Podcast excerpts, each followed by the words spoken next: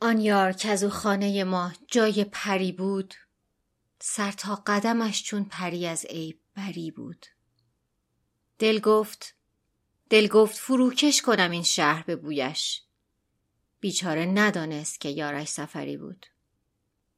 این اپیزود تقدیم میشه به محسا امینی. به محسا که هنوز خیلی جوان بود. به محسا که هنوز زندگیش قشنگ بود. به محسا که هنوز امیداش ناامید نشده بود. دخترکی که هنوز باید نفس می‌کشید. دختری که هنوز باید میخندید. دختری که هنوز باید زندگی می‌کرد. رولای خوشویست بینایی چاوم هزی اجنامو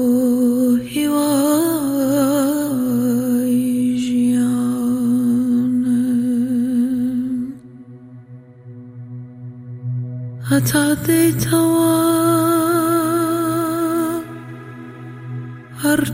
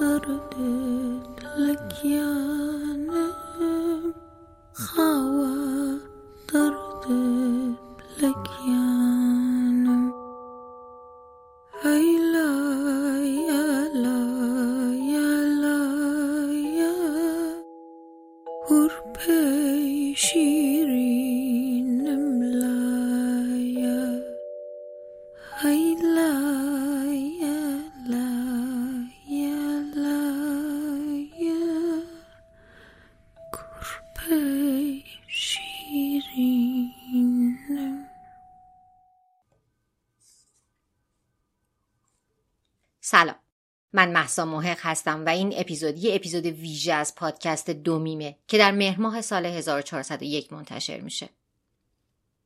قبلا توی اپیزودهای سیوم تا سی و سوم پادکست براتون از واتیکان گفته بودم و بیشترش رسوایی های واتیکان بود. یه رسوایی ولی از قلم افتاده بود. فاجعه ای که در مورد مدارس شبانه روزی کاتولیک در کانادا برای بومیای کانادایی اتفاق افتاده بود. و ماجراش به تازگی مشخص شده.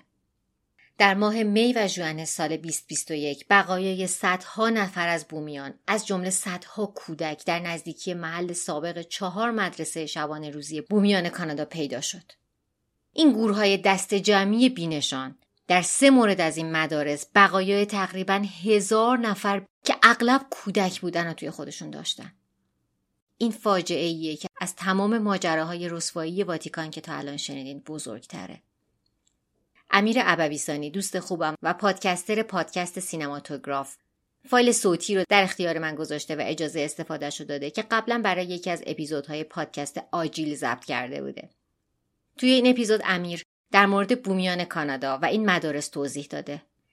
به صدای امیر گوش میدیم.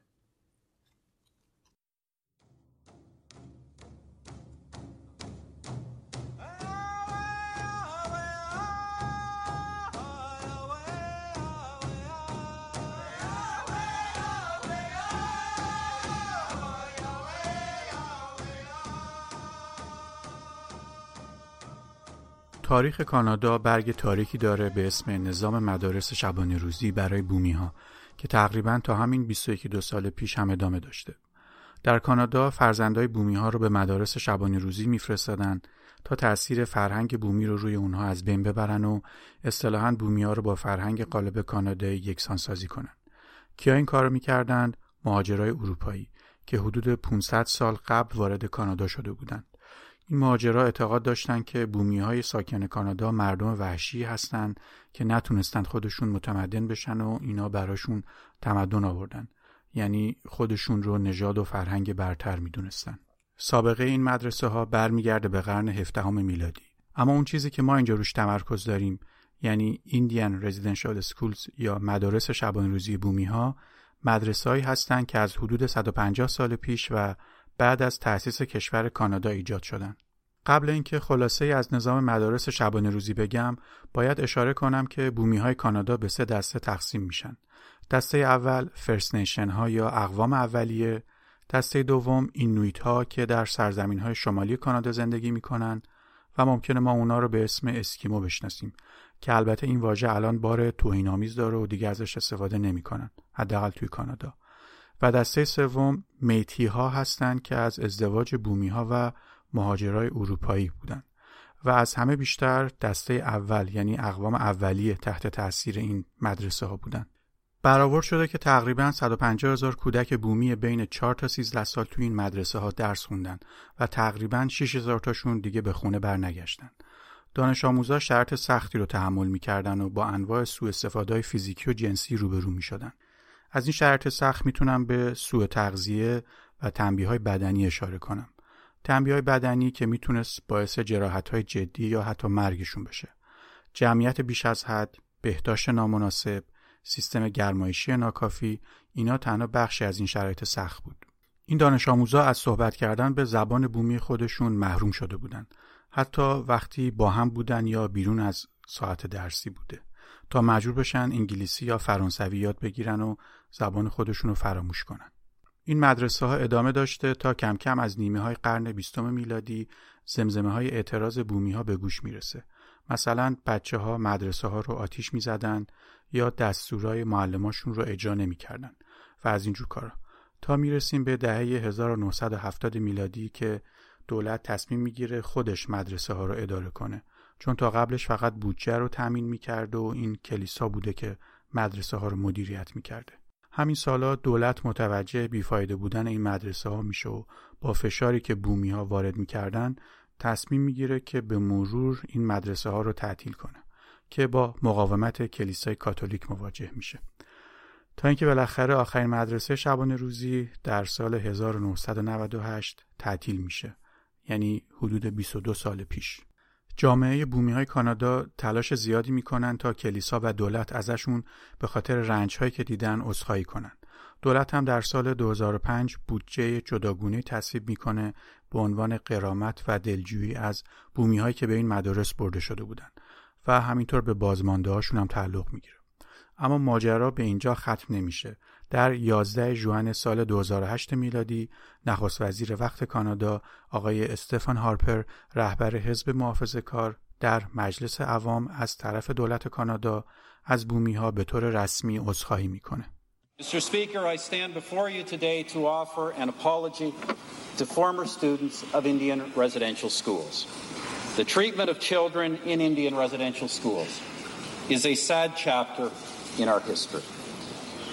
Today, we recognize that this policy of assimilation was wrong, has caused great harm, and has no place in our country. من به واسطه شغلم که در یک سازمان خدمات درمانی برای اقوام اولیه کار می کنم با تعداد زیادی از این بازمونده های مدارس شبانه روزی در ارتباط هستم و آثار مخرب روحی و جسمی رو روشون می بینم با اینکه بیشتر از 20 سال از بسته شدن این مدرسه ها گذشته. به امید روزی که دیگه با هیچ کس به خاطر رنگ پوست یا نژادش برخورد متفاوت نکنن. بعد از این افتضاح و کشف گروه های دست جمعی پاپ فرانسیس یعنی پاپ فعلی دو تا هفت مرداد همین امسال به کانادا سفر کرد. اون اسم این سفر رو گذاشته بود زیارت توبه. و تمرکزش روی عذرخواهی از بومیان کانادا به خاطر این مدارس و فجایعی که به بار آوردن بود. عذرخواهی پاپ و واتیکان واکنش های متناقضی داشت. اصل ماجرا برای کسی که این عذرخواهی رو نمی‌تونستن بپذیرن این بود که واتیکان اشاره مستقیمی به نقش خودش و همچنین تعرضهای جنسی که به بچه ها شده نداشته. به امید روزی که هیچ انسانی هیچ توجیهی برای آزار و قتل یک انسان دیگه نداشته باشه.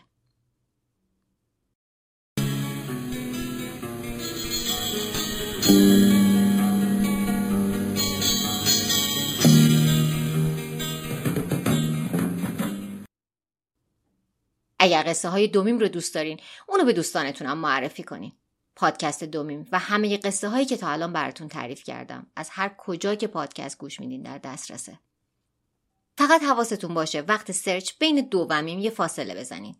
صفحه های شبکه مجازیش رو هم با سرچ همین اسم فارسی پیدا می‌کنید. محققات های آرم که دیگه می‌دونم یادتونه. تا قصه بعدی خیلی مراقب خودتون باشید.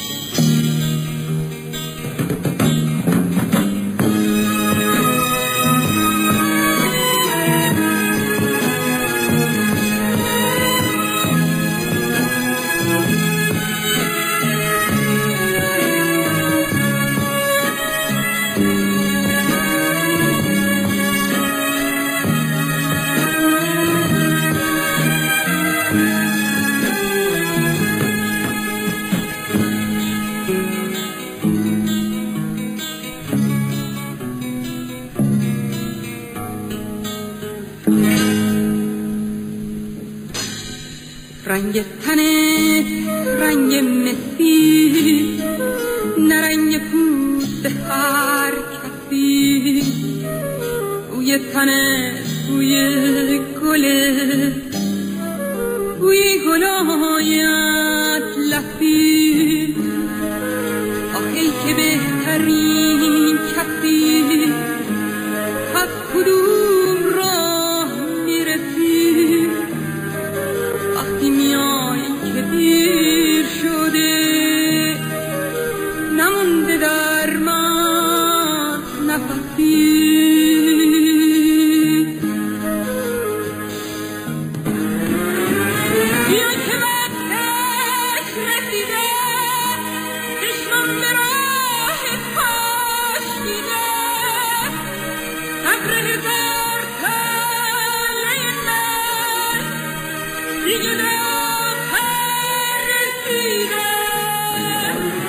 Victor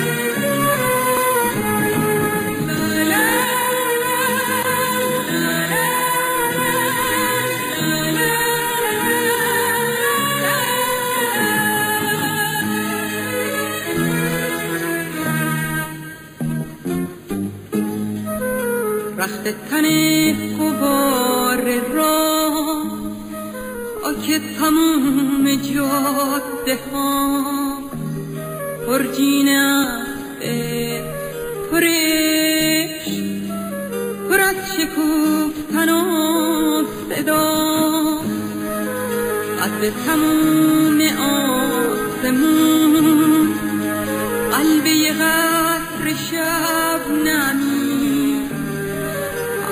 هم نفس ستاره ها اهل تموم